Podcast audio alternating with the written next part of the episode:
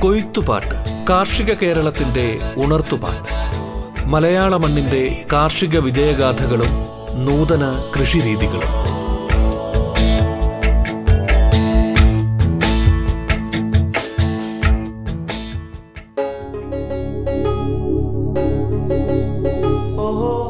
നമസ്കാരം പ്രിയ ശ്രോതാക്കളെ.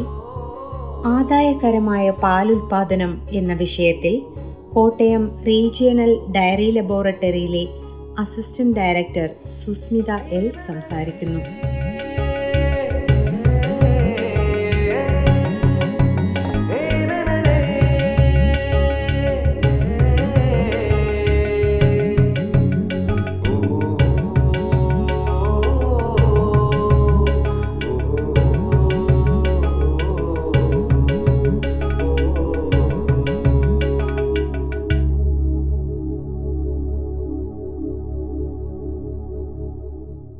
ഇന്ന് ഞാൻ നിങ്ങളുടെ മുന്നിലേക്ക് അവതരിപ്പിക്കുന്ന വിഷയം ആദായകരമായ പാലുൽപാദനം എന്നതാണ്. സാധാരണയായിട്ട് എല്ലാ കർഷകരെയും നമ്മളോട് കൃത്യമായിട്ട് ചോദിക്കാറുള്ളതാണ് ഏത് രീതിയിലാണ് നമ്മൾ ഈ റേഷൻ കൊടുക്കേണ്ടത്? അല്ലെങ്കിൽ കാലിത്തീറ്റ ഏത് ക്രമത്തിലാണ് പശുക്കൾക്ക് കൊടുക്കേണ്ടത് നമ്മൾ ചോദിക്കാ ഏഹ് കൃത്യമായിട്ട് ചോദിക്കാറുണ്ട്. അപ്പം ഒരു ലിറ്റർ പാലിന് നാനൂറ് ഗ്രാം എന്ന തോതിലാണ് അതിന്റെ എന്താ പറയുക കോൺസെൻട്രേറ്റ്സ് കൊടുക്കേണ്ടത്. അതോടൊപ്പം തന്നെ അതിന്റെ ബോഡി ശരീര സംരക്ഷണത്തിന് വേണ്ടി ഒരു മിനിമം രണ്ട് കിലോ എന്ന രീതിയിൽ എന്താണ് കാലിത്തീറ്റ കൊടുക്കണം. അപ്പോൾ ഒരു ലിറ്റർ പാലിന് നാനൂറ് ഗ്രാം എന്ന നിലയിൽ ശരീര സംരക്ഷണത്തിന് രണ്ട് കിലോ എന്ന രീതിയിലാണെങ്കിൽ പത്ത് ലിറ്റർ ഉത്പാദിപ്പിക്കുന്ന ഒരു പശുവിനെ സംബന്ധിച്ചോളം ഒരു ആറ് കിലോ എന്ന രീതിയിൽ എന്ത് കാലിത്തീറ്റ കൊടുത്താൽ മതിയാവും. പക്ഷെ ബോഡി വെയിറ്റിനനുസരിച്ച് ചിലപ്പോൾ വലിയ കൂടുതൽ ബോഡി വെയിറ്റുള്ള പശുക്കളാണെങ്കിൽ മാക്സിമം ഒരു ഒരു കിലോ കൂടെ കൂടുതൽ എന്ന ക്രമത്തിൽ എന്ത് കൊടുത്താൽ മതിയാവും? കാലിത്തീറ്റ കൊടുത്താൽ മതിയാവും.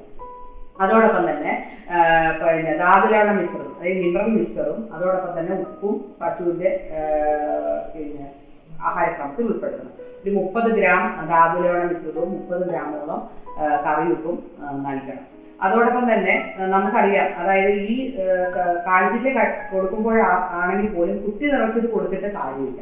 കാരണം ഒരു സമയത്ത് ഇതിന്റെ പിന്നെ ആമാശയത്തിന് രണ്ട് കിലോയിൽ കൂടുതൽ ഈ കോൺസെൻട്രേഷൻ ദഹിപ്പിക്കാനുള്ള കഴിവില്ലാത്തത് കൊണ്ട് തന്നെ കൃത്യമായ ഇടവേളകളിൽ വേണം നമ്മൾ എന്ത് ചെയ്യേണ്ടത്. പശുക്കൾക്ക് തീറ്റ നൽകേണ്ടത്. പശുവിന്റെ ഭക്ഷണക്രമത്തിൽ കൃത്യമായി പച്ചപ്പുല്ല് അല്ലെങ്കിൽ ഉൾപ്പെടുത്തേണ്ടത് വളരെ അത്യാവശ്യമാണ്. ഞാൻ മുമ്പേ പറഞ്ഞ പോലെ തന്നെ നന്നായിട്ടുണ്ടെങ്കിൽ ഒരു മിനിമം മുപ്പത് കിലോ എന്ന ക്രമത്തിൽ പശുവിന് പച്ചപ്പുല്ല് നൽകണം. അതോടൊപ്പം തന്നെ ഉത്പാദിപ്പിക്കുന്ന ഓരോ ലിറ്റർ പാലിനും നാനൂറ് ഗ്രാമും ശരീര സംരക്ഷണത്തിന് വേണ്ടി രണ്ട് കിലോയും എന്ന രീതിയിലാണ് പശുക്കൾക്ക് എന്താ പറയുന്നത് റഫേജസും കോൺസെൻട്രേറ്റ്സും നൽകേണ്ടത്. അതായത് കാൽത്തീറ്റയും പച്ചപ്പുല്ലും നൽകേണ്ടത്. പുല്ല് കുറവുള്ളപ്പോൾ കൊടുക്കേണ്ട കാര്യത്തെക്കുറിച്ച് നേരത്തെ തന്നെ സൂചിപ്പിച്ചു. അഞ്ച് കിലോ പുല്ല്. പുല്ല് നമുക്കിപ്പോൾ ഒട്ടും കിട്ടാത്ത ഒരു സാഹചര്യമാണെങ്കിൽ നമുക്ക് വൈക്കോലും പശുവിന്റെ ഭക്ഷണക്രമത്തിൽ ഉൾപ്പെടുത്താവുന്നതാണ്. അപ്പോൾ അഞ്ച് കിലോ പുല്ല് ആറ് കിലോ വൈക്കോൽ ഒന്നേകാൽ കിലോ തീറ്റ എന്ന ക്രമത്തിൽ ഉൽപ്പാദിപ്പിക്കുന്ന ഞാൻ മുമ്പേ പറഞ്ഞ പോലെ തന്നെ ഓരോ ലിറ്റർ പാലിനും നാനൂറ് ഗ്രാം സാന്ദ്രീകൃത ആഹാരവും വൈക്കോലിനും പുല്ലിനോടൊപ്പം നൽകണം. അപ്പൊ അഞ്ച് ലിറ്റർ ഉൽപ്പാദിപ്പിക്കുന്ന ഒരു പശുവിനെ സംബന്ധിച്ചോളം അഞ്ച് കിലോ പുല്ലും ആറ് കിലോ വൈക്കോലും ഒരു മൂന്നേകാൽ കിലോയും കാലിത്തീറ്റ എന്ന ക്രമത്തിൽ നൽകിയാൽ മതിയാകും. പലപ്പോഴും കർഷകർക്ക് സംഭവിക്കുന്നത് കൃത്യമായ അളവ് അനുപാതം ഒന്നും ഇല്ലാതെ തന്നെ കാലിത്തീറ്റ നൽകാറുണ്ട്. കാരണം കർഷകരുടെ കയ്യിൽ ഏറ്റവും കൂടുതൽ പൈസ ചിലവാകുന്നത് കാലിത്തീറ്റ വാങ്ങുന്നതിനാണ്. സ്വന്തമായി തീറ്റപ്പുൽ കൃഷി ചെയ്യുന്ന ഒരു കർഷകനെ സംബന്ധിച്ചോളം ഒരു രൂപ പോലും എന്താ പറയുന്നത് മുടക്ക് മുതൽ ഇല്ലാതെ തന്നെ ഈ കാലിത്തീറ്റയുടെ അളവ് കുറച്ചു കൊണ്ടുവരാൻ സാധിക്കും. പരമാവധി പച്ചപ്പുല്ല് ഉൾപ്പെടുത്തി കഴിഞ്ഞു കഴിഞ്ഞാൽ. അതോടൊപ്പം തന്നെ വൈക്കോൽ ലഭ്യമാകാത്ത സാഹചര്യത്തിലാണെങ്കിൽ അതിനനുസരിച്ച് രീതിയിൽ പച്ചപ്പുല്ല് ഭക്ഷണക്രമത്തിൽ ഉൾപ്പെടുത്തിയാൽ മതിയാവും അപ്പോൾ നമ്മുടെ ലക്ഷ്യം എന്ന് പറഞ്ഞു കഴിഞ്ഞാൽ ആദായകരമായ രീതിയിൽ പാൽപാലനം നടത്താനുള്ള നമ്മുടെ ഏറ്റവും പ്രധാന ലക്ഷ്യം എന്ന് പറഞ്ഞു കഴിഞ്ഞാൽ നമ്മുടെ കയ്യിൽ നിന്നും പൈസ ചിലവാകുന്ന കാര്യങ്ങളുടെ അളവ് അതായത് പ്രത്യേകിച്ച് കാലിത്തീറ്റയുടെ അളവ് പരമാവധി കുറച്ചു കൊണ്ടുവന്ന് പശുവിന്റെ ഭക്ഷണക്രമത്തിൽ മതിയായ അളവിൽ പച്ചപ്പുല്ല് ഉൾപ്പെടുത്തുക എന്നുള്ളതാണ്. മതിയായ സ്ഥലത്ത് പച്ചപ്പുല്ല് വെച്ചു പിടിപ്പിക്കാനാണ് ഒരു കിലോ കാലിത്തീറ്റ എന്ന് പറയുന്നത് ഇരുന്നൂറ് ഇരുപത് കിലോ പച്ചപ്പുല്ലിന് സമാനമാണ്. അപ്പം ഇരുപത് കിലോ പച്ചപ്പുല്ല് കൊടുത്തു കഴിഞ്ഞാൽ നമുക്ക് ഒരു കിലോ കാലിത്തീറ്റയെ ഒഴിവാക്കി നിർത്താം മാറ്റി നിർത്താൻ സാധിക്കും. അതാണ് അതിന്റെ വ്യത്യാസം എന്ന് പറയുന്നത്. അപ്പം കൂടുതൽ മതിയായ സ്ഥലത്ത് പുൽകൃഷി ചെയ്തു കഴിഞ്ഞു കഴിഞ്ഞാൽ കൊടുക്കുന്ന കാലിത്തീറ്റയുടെ അളവ് കുറച്ചു കൊണ്ടുവന്ന് ആദായകരമായ രീതിയിൽ പാൽപാലനം നടത്താൻ സാധിക്കും. അതോടൊപ്പം തന്നെ ഗർഭിണി പശുക്കളാണെങ്കിൽ സാധാരണ പശുക്കൾ കൊടുക്കുന്ന രീതിയിൽ ഗർഭിണി പശുക്കൾക്ക് റേഷൻ കൊടുക്കാൻ പറ്റില്ല അല്ലേ? ഗർഭത്തിന്റെ ആറാം മാസം ആറാം ദിവസം മുതൽ ഒന്ന് ഒരു മുതൽ ഒന്നര കിലോഗ്രാം വരെ കാലിത്തീറ്റ നമ്മൾ ഈ സാധാരണ കൊടുക്കുന്ന ഇതിന് പുറമെ സംരക്ഷണ റേഷനായിട്ട് പിന്നെ പശുക്കളുടെ ഭക്ഷണക്രമത്തിൽ ഉൾപ്പെടുത്താൻ സാധിക്കും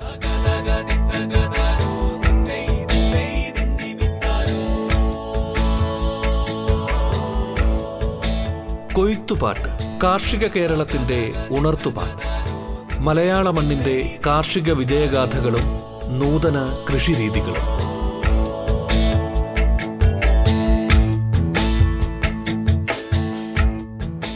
പിന്നെ ഗർഭകാലത്തിൽ ഒരു ഏഴ് മാസം ഒക്കെ ഗർഭമാകുമ്പോൾ നമുക്ക് പിന്നെ ഈ ലാറ്റ് അതായത് പശുവിന്റെ കറവ് നിർത്തി ഡ്രൈ പീരീഡ് അല്ലെങ്കിൽ വറ്റുകാലം വറ്റുകാലം നൽകണം. അങ്ങനെ കറവ് നിർത്തണം അല്ലേ?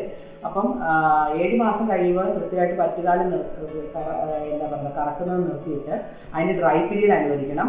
അതോടൊപ്പം തന്നെ ആറാം മാസം മുതൽ അഡീഷണൽ ആയിട്ട് ഒരു ഒന്ന് ഒന്ന് ഒന്നര കിലോ അഡീഷണൽ ആയിട്ട് കാലിത്തീറ്റ സംരക്ഷണ റേഷന് പുറമെ പശുവിന്റെ ഭക്ഷണക്രമത്തിൽ ഉൾപ്പെടുത്തണം. തീറ്റപ്പുല്ലിന്റെ കാര്യം ഞാൻ വളരെ നേരത്തെ തന്നെ സൂചിപ്പിച്ചിരുന്നു. പച്ചപ്പുല്ലിന്റെ അളവ് കൂട്ടാൻ കഴിഞ്ഞാൽ നമുക്ക് കൊടുക്കുന്ന കാലിത്തീറ്റയുടെ അളവ് കുറയ്ക്കുകയും അതുവഴി ഉൽപാദന ചെലവ് കുറയ്ക്കാനും സാധിക്കും. അതോടൊപ്പം തന്നെ കന്നുകാലികൾക്ക് ആവശ്യമായിട്ടുള്ള ജീവകങ്ങളും ധാതുലവണങ്ങളും മറ്റു പോഷകങ്ങളും എല്ലാം തന്നെ കുറഞ്ഞ ചെലവിൽ ഈ പച്ചപ്പുല്ല് കൊടുക്കുന്നത് കൂടെ നമുക്ക് കിട്ടുകയാണ്. കരോട്ടിൻ പച്ചപ്പുല്ല് വളരെയധികം കരോട്ടിനുണ്ട് അതുകൊണ്ട് തന്നെ ഏകദേശം എല്ലാ എന്താ പറയുക മിനറൽസും ഈ പുൽകൃഷി ചെയ്യുന്നത് പുല്ല് കൊടുക്കുന്നതിലൂടെ പശുവിന് ലഭ്യമാകുന്നുണ്ട്.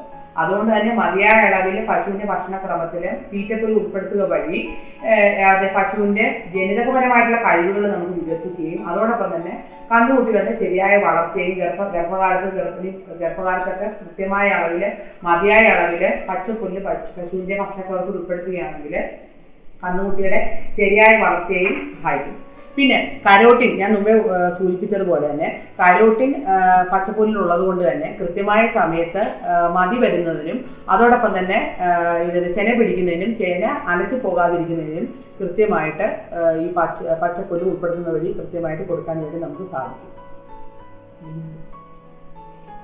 അതോടൊപ്പം തന്നെ പാലിന്റെ ഗുണമേന്മ മെച്ചപ്പെടുത്തുന്നതിനും തീറ്റപ്പുല്ല് മതിയായ അളവിൽ ഉൾപ്പെടുത്തുന്നത് വഴി പാലിന്റെ ഗുണമേന്മ മെച്ചപ്പെടുത്തുന്നതിന് അതിന്റെ ഫാറ്റും എസ് എൻ എഫും ഒക്കെ കൂടുന്നത് വഴി പാലിന്റെ ക്വാളിറ്റിയും കൂടും. അപ്പം ചുരുക്കത്തിലെ ആദായകരമായ രീതിയിൽ പാലുൽപാദനം നടത്തുന്നതിന് കൊടുക്കുന്ന കാലിത്തീറ്റയുടെ അളവ് കുറച്ചു കൊണ്ടുവന്ന് പശുവിന്റെ ഭക്ഷണക്രമത്തിൽ ശരിയായ അളവിൽ തീറ്റപ്പുല്ല് ഉൾപ്പെടുത്തുക മതിയായ സ്ഥലത്ത് പച്ചപ്പുല്ല് കൃഷി ചെയ്യുക സ്ഥലമില്ലാത്ത കർഷകനെ സംബന്ധിച്ചോളമാണെങ്കിൽ പാട്ടത്തിനെടുത്ത് കൃഷി ചെയ്യുക. ക്ഷീരവികസന വകുപ്പ് എല്ലാ വർഷവും കൃത്യമായി തീറ്റപ്പുൽ കൃഷി വികസന പദ്ധതിയിൽ ഉൾപ്പെടുത്തി ക്ഷീര കർഷകർക്ക് ക്ഷീര സംഘങ്ങൾ മുഖേന തീറ്റപ്പുല്ലിന്റെ കടകൾ വിതരണം ചെയ്യുന്നുണ്ട്. അപ്പം ഏതെങ്കിലും കർഷകന് തീറ്റപ്പുല്ലിൽ കൃഷി ചെയ്യാൻ അല്ലെങ്കിൽ വികസിപ്പിക്കാൻ താല്പര്യമുണ്ടെങ്കിൽ തൊട്ടടുത്തുള്ള ക്ഷീര വികസന യൂണിറ്റുമായിട്ട് നിങ്ങൾക്ക് ബന്ധപ്പെടാവുന്നതാണ്. ക്ഷീര വികസന യൂണിറ്റിൽ നിന്ന് എല്ലാ വർഷവും ഞാൻ പറഞ്ഞില്ല സബ്സിഡി ആയിട്ടും നോൺ സബ്സിഡി ആയിട്ടും കൊടുക്കുന്നുണ്ട്. അതായത് ഇരുപത് സെന്റിന് മേലിൽ തീറ്റപ്പുൽ കൃഷി ചെയ്യുകയാണെങ്കിലാണ് നമ്മൾ സബ്സിഡി ആയിട്ട് തീറ്റപ്പുല്ലിന്റെ കടകൾ കൊടുക്കുന്നത്. ഇരുപത് സെന്റിന് താഴെ അതായത് പത്ത് സെന്റിന് താഴെയാണ് കൃഷി ചെയ്യാൻ ഉദ്ദേശിക്കുന്നതെങ്കിൽ ഞാൻ പറഞ്ഞ ഇപ്പം ഒരു സെന്റിന് അൻപത് രൂപ എന്ന രീതിയിൽ സബ്സിഡി ലഭിക്കുകയില്ല. പക്ഷെ പുല്ലിന്റെ കടകൾ തീറ്റപ്പുല്ലിന്റെ കടകൾ ഫ്രീ ആയിട്ട് ക്ഷീരവികസന വകുപ്പിൽ നിന്ന് നിങ്ങൾക്ക് ലഭിക്കും. അപ്പോൾ പരമാവധി സ്ഥലത്ത് മതിയായ അളവിൽ തീറ്റപ്പുൽ കൃഷി ചെയ്യുക എന്നുള്ളതാണ് ആ, പശു വളർത്തൽ ആദായകരമാക്കാനുള്ള ഏറ്റവും പ്രധാനപ്പെട്ട കാര്യം. കാരണം പരമാവധി ഞാൻ ഈ പറഞ്ഞ രീതിയിലുള്ള കാര്യങ്ങൾ പശുവിന്റെ ഭക്ഷണക്രമത്തിൽ പച്ചപ്പുൽ ഉൾപ്പെടുത്തുന്ന വഴി ലഭിക്കുന്നത് കൊണ്ട് തന്നെ ആരോഗ്യമുള്ള പശുക്കളെ നമുക്ക് ഈ പച്ചപ്പുല്ല് മതിയായ അളവിൽ കൊടുക്കുന്ന വഴി നല്ല ആരോഗ്യമുള്ള പശുക്കളെ നമുക്ക് വാർത്തെടുക്കുന്നതിന് വേണ്ടി സാധിക്കും. അതാണ് തീറ്റപ്പുല്ലിന്റെ പ്രാധാന്യം എന്ന് പറയുന്നത്.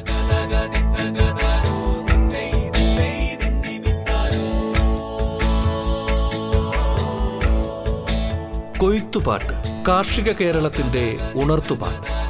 മലയാള മണ്ണിന്റെ കാർഷിക വിജയഗാഥകളും നൂതന കൃഷിരീതികളും. കൊയ്ത്തുപാട്ട് ഇടവേളയ്ക്ക് ശേഷം തുടരും.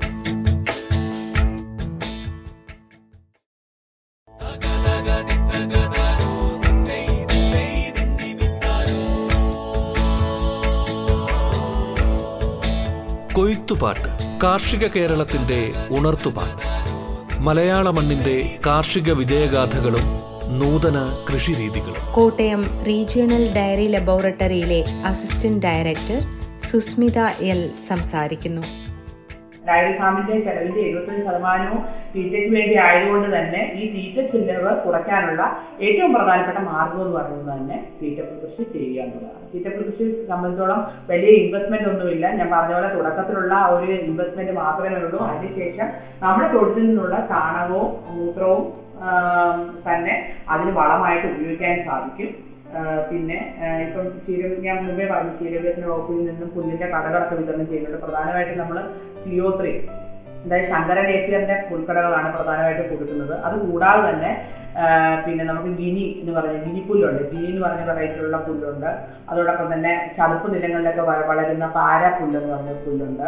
പിന്നെ അസോള അസോള എന്ന് പറഞ്ഞു കഴിഞ്ഞാൽ കന്നുകാലികൾക്ക് കൊടുക്കാൻ പറ്റുന്ന ഒരു അത്ഭുത സസ്യം എന്ന് തന്നെയാണ് അസോളയെ പറയുന്നത്. ഒരു പായൽ വർഗത്തിലുള്ള പിന്നെ ചെടിയാണ്. അസോളയ്ക്കും നമ്മുടെ ക്ഷീരവികസന വകുപ്പിൽ നിന്നും സബ്സിഡി കൊടുക്കുന്നുണ്ട്. അസോളയുടെ ഒരു കിറ്റും അത് കൃഷി ചെയ്യേണ്ട വിധമെല്ലാം. കൃത്യമായിട്ട് തന്നെ വിശദീകരിച്ചുകൊണ്ട് അസോളയും എല്ലാ വർഷവും സബ്സിഡിയോടുകൂടി തന്നെ ക്ഷീരവികസന വകുപ്പിൽ നിന്നും ക്ഷീര കർഷകർക്കായി കൊടുക്കുന്നുണ്ട്.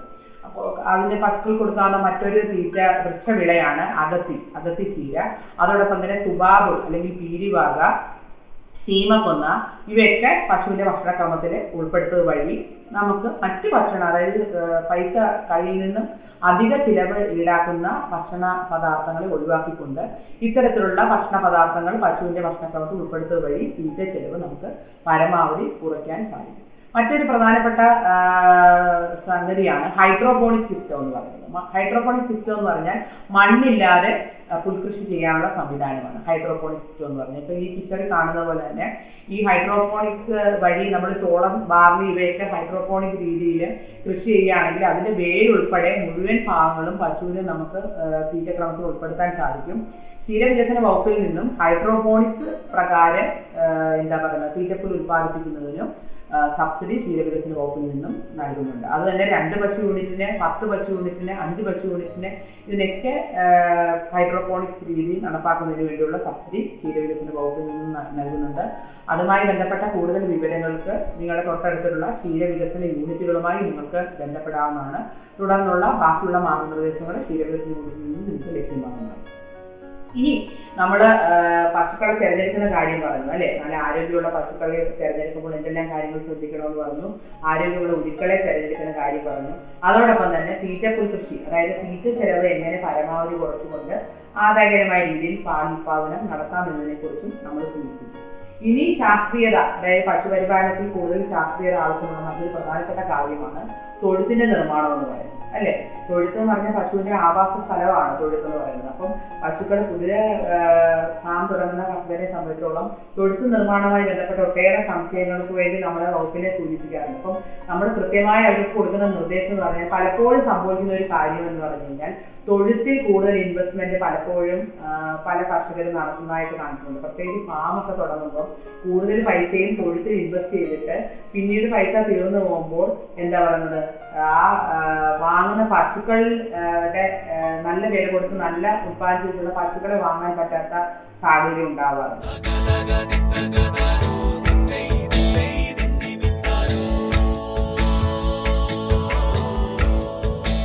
കൊയ്ത്തുപാട്ട്. കാർഷിക കേരളത്തിന്റെ ഉണർത്തുപാട്ട്. മലയാള മണ്ണിന്റെ കാർഷിക വിജയഗാഥകളും നൂതന കൃഷിരീതികളും.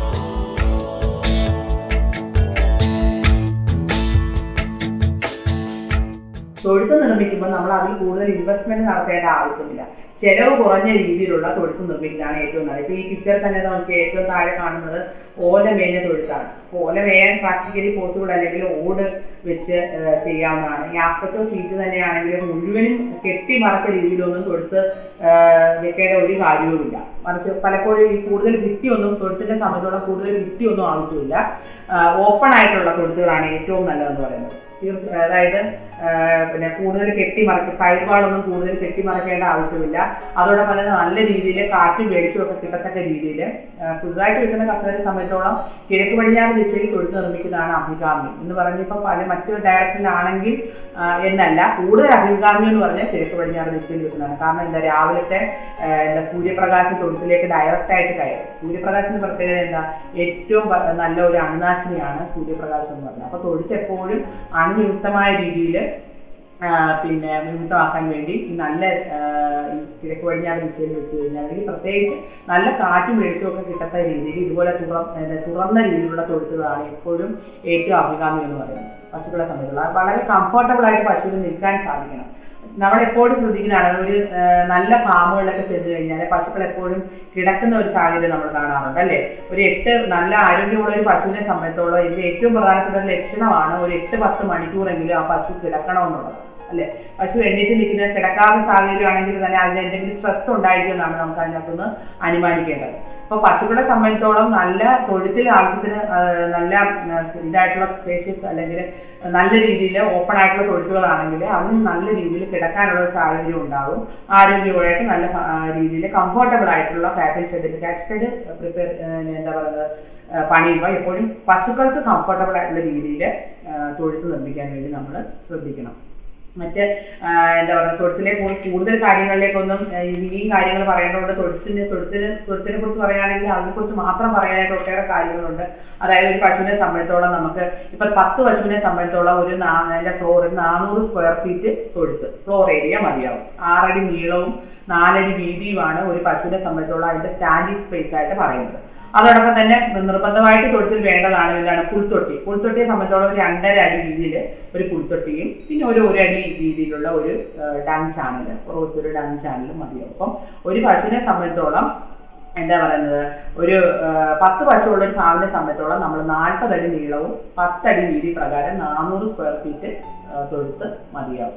ഒരു പശുവിനെ സംബന്ധിച്ചോളം ആണെങ്കിലും നമ്മളിപ്പോൾ ടോട്ടൽ ലെങ്ത് പറയുകയാണെങ്കിൽ പത്തടി വീതിയും നാലടി നീളവും എന്ന ക്രമത്തിൽ ഒരു നാനൂറ് സ്ക്വയർ ഫീറ്റ് ഫ്ലോർ ഏരിയ പത്ത് പശുക്കളെ സംബന്ധിച്ച് പത്ത് പശു വളർത്തുന്ന ഒരു ഫാമിനെ സംബന്ധിച്ചുള്ള നാനൂറ് സ്ക്വയർ ഫീറ്റ് ഫ്ലോർ ഏരിയ മതിയാവും. അത് വളരെ കോസ്റ്റ്ലി ആയിട്ടുള്ള അല്ലെങ്കിൽ മോഡേൺ ആയിട്ടുള്ള കാറ്റിൽ ഷെഡ് കെട്ടി സൈഡ് വശമൊന്നും കെട്ടിമറിക്കേണ്ട കാര്യമില്ല. ചെലവ് കുറഞ്ഞ രീതിയിലുള്ള തൊഴുത്ത് നിർമ്മാണമാണ് ഏറ്റവും അഭികാമ്യം. ഞാൻ ഈ പറഞ്ഞ കാര്യങ്ങളെല്ലാം അതിനകത്ത് ഉൾപ്പെടുത്തണം എന്ന് ഒഴിച്ചാൽ ചെലവ് കുറഞ്ഞ രീതിയിൽ ഇപ്പം എന്താ പറയുന്നത് റൂഫ് കുറച്ച് പൊക്കിയ രീതിയിൽ ഉള്ള തൊഴുത്തുകളൊക്കെ കാണാറുണ്ട്. എന്തിനു വേണ്ടിയാണ്? ആവശ്യത്തിന് കാറ്റ് തീർന്ന് പരമാവധി ചൂട് തൊഴുത്തിൽ കുറയ്ക്കത്തക്ക രീതിയിലുള്ള എലിവേറ്റഡ് ഷെഡുകളും ഇപ്പൊ കാണാറുണ്ട്. എന്ന് പറഞ്ഞാൽ അതിൽ അതുകൊണ്ട് എല്ലാം ഉദ്ദേശിക്കുന്നത് എന്താ? കംഫർട്ടബിൾ ആയിട്ട് സ്ട്രെസ് ഒട്ടും ഇല്ലാത്ത രീതിയിൽ ചൂട് പ്രത്യേകിച്ച് ഒട്ടും ഏൽക്കാത്ത രീതിയിൽ പശുക്കൾക്ക് തൊഴുത്ത് നിൽക്കാൻ സാധിക്കണം എന്നാണ് അതുകൊണ്ട് ഉദ്ദേശിക്കുന്നത്. നമ്മൾ ഞാൻ പറഞ്ഞില്ലേ മറച്ചു കെട്ടിയാൽ കാറ്റ് വെളിച്ചമൊക്കെ കയറുന്നത് കുറയും. അതുകൊണ്ട് തന്നെ ഓപ്പൺ ആയിട്ടുള്ള പശുക്കൾ രീതിയിൽ നിർമ്മിക്കുന്നതാണ് തൊഴുത്ത് നിർമ്മിക്കുന്നതാണ് അഭികാമ്യം. പിന്നെ മറ്റ് പ്രധാനപ്പെട്ട ഒരു കാര്യം എന്ന് പറഞ്ഞു കഴിഞ്ഞാൽ കറവയാണ് അല്ലെ? കറവയെ സംബന്ധിച്ചോളം എന്ന് പറഞ്ഞു കഴിഞ്ഞാൽ കറവ ശാസ്ത്രീയമായ രീതിയിലുള്ള കറവയെ സംബന്ധിച്ചോളം പറയുകയാണെങ്കിൽ കറവക്കാർ ഏറ്റവും ആദായകരമായ രീതിയിൽ പാൽപ്പാലം നടത്തുന്നത് പറഞ്ഞാൽ പശു ഇപ്പൊ രണ്ടോ മൂന്നോ പശുക്കളെ വളർത്തുന്ന ഒരു കർഷകനാണെങ്കിൽ സ്വന്തമായി കറവ അഭ്യസിച്ച് സ്വന്തമായി കറക്കുന്നതാണ് ഏറ്റവും അഭികാമ്യം. അപ്പൊ നമുക്ക് കറവക്കാരന് കൊടുക്കുന്ന പൈസ ഒഴിവാക്കാൻ സാധിക്കും. ഫാം നടത്തുന്ന ഒരു കർഷകരെ സംബന്ധിച്ചോളമാണെങ്കിൽ കറവയന്ത്രമാണ് കറവ യന്ത്രമാണ് ഏറ്റവും അഭികാമ്യം എന്ന് പറയുന്നത്. കാരണം കറവയന്ത്രത്തിന് ക്ഷീരവികസന വകുപ്പിൽ നിന്നും മൃഗസംരക്ഷണ വകുപ്പിൽ നിന്നും ഈവൻ മിൽമയിൽ നിന്നും പോലും കറവയന്ത്രത്തിന് സബ്സിഡി ഉണ്ട്. അൻപത് ശതമാനത്തോളം സബ്സിഡി ഉണ്ട്. അപ്പോൾ അത് വാങ്ങി സബ്സിഡിയോട് കൂടി തന്നെ ആ സബ്സിഡി ഉപയോഗപ്പെടുത്തിക്കൊണ്ട് അത് വാങ്ങി കറവേക്കറ പ്രവർത്തിപ്പിച്ചാൽ തന്നെ നമുക്ക് ഈ ലേബർ കോസ്റ്റ് കറവക്കാരന് കൊടുക്കുന്ന ലേബർ കോസ്റ്റ് ഒഴിവാക്കാൻ പറ്റും. കറവേന്ദ്രം പ്രവർത്തിക്കുമ്പോൾ മിക്കവാറും ഇപ്പൊ നമ്മൾ ഫാമുകളിലൊക്കെ പോയി കഴിഞ്ഞ് കഴിഞ്ഞാൽ കറവേന്ദ്രം അവിടെ എന്താ പറയുന്നത് ഒരു സ്ഥലത്തേക്ക് മാറ്റി വെച്ചേക്കുന്നത് കാണാൻ പറ്റും. എന്താ കർഷകരെ ഉപയോഗിക്കാത്ത ഒരു സാഹചര്യം കാണും. കറവേന്ദ്രം വാങ്ങുന്നതിന് മുമ്പ് തന്നെ കറവേന്ദ്രം ഉള്ള മറ്റ് ഫാമുകളിൽ പോയി ആ കറവേന്ദ്രത്തിന്റെ പ്രവർത്തനം കൃത്യമായി വീക്ഷിച്ചതിന് ശേഷം മാത്രം കറവേന്ദ്രം വാങ്ങും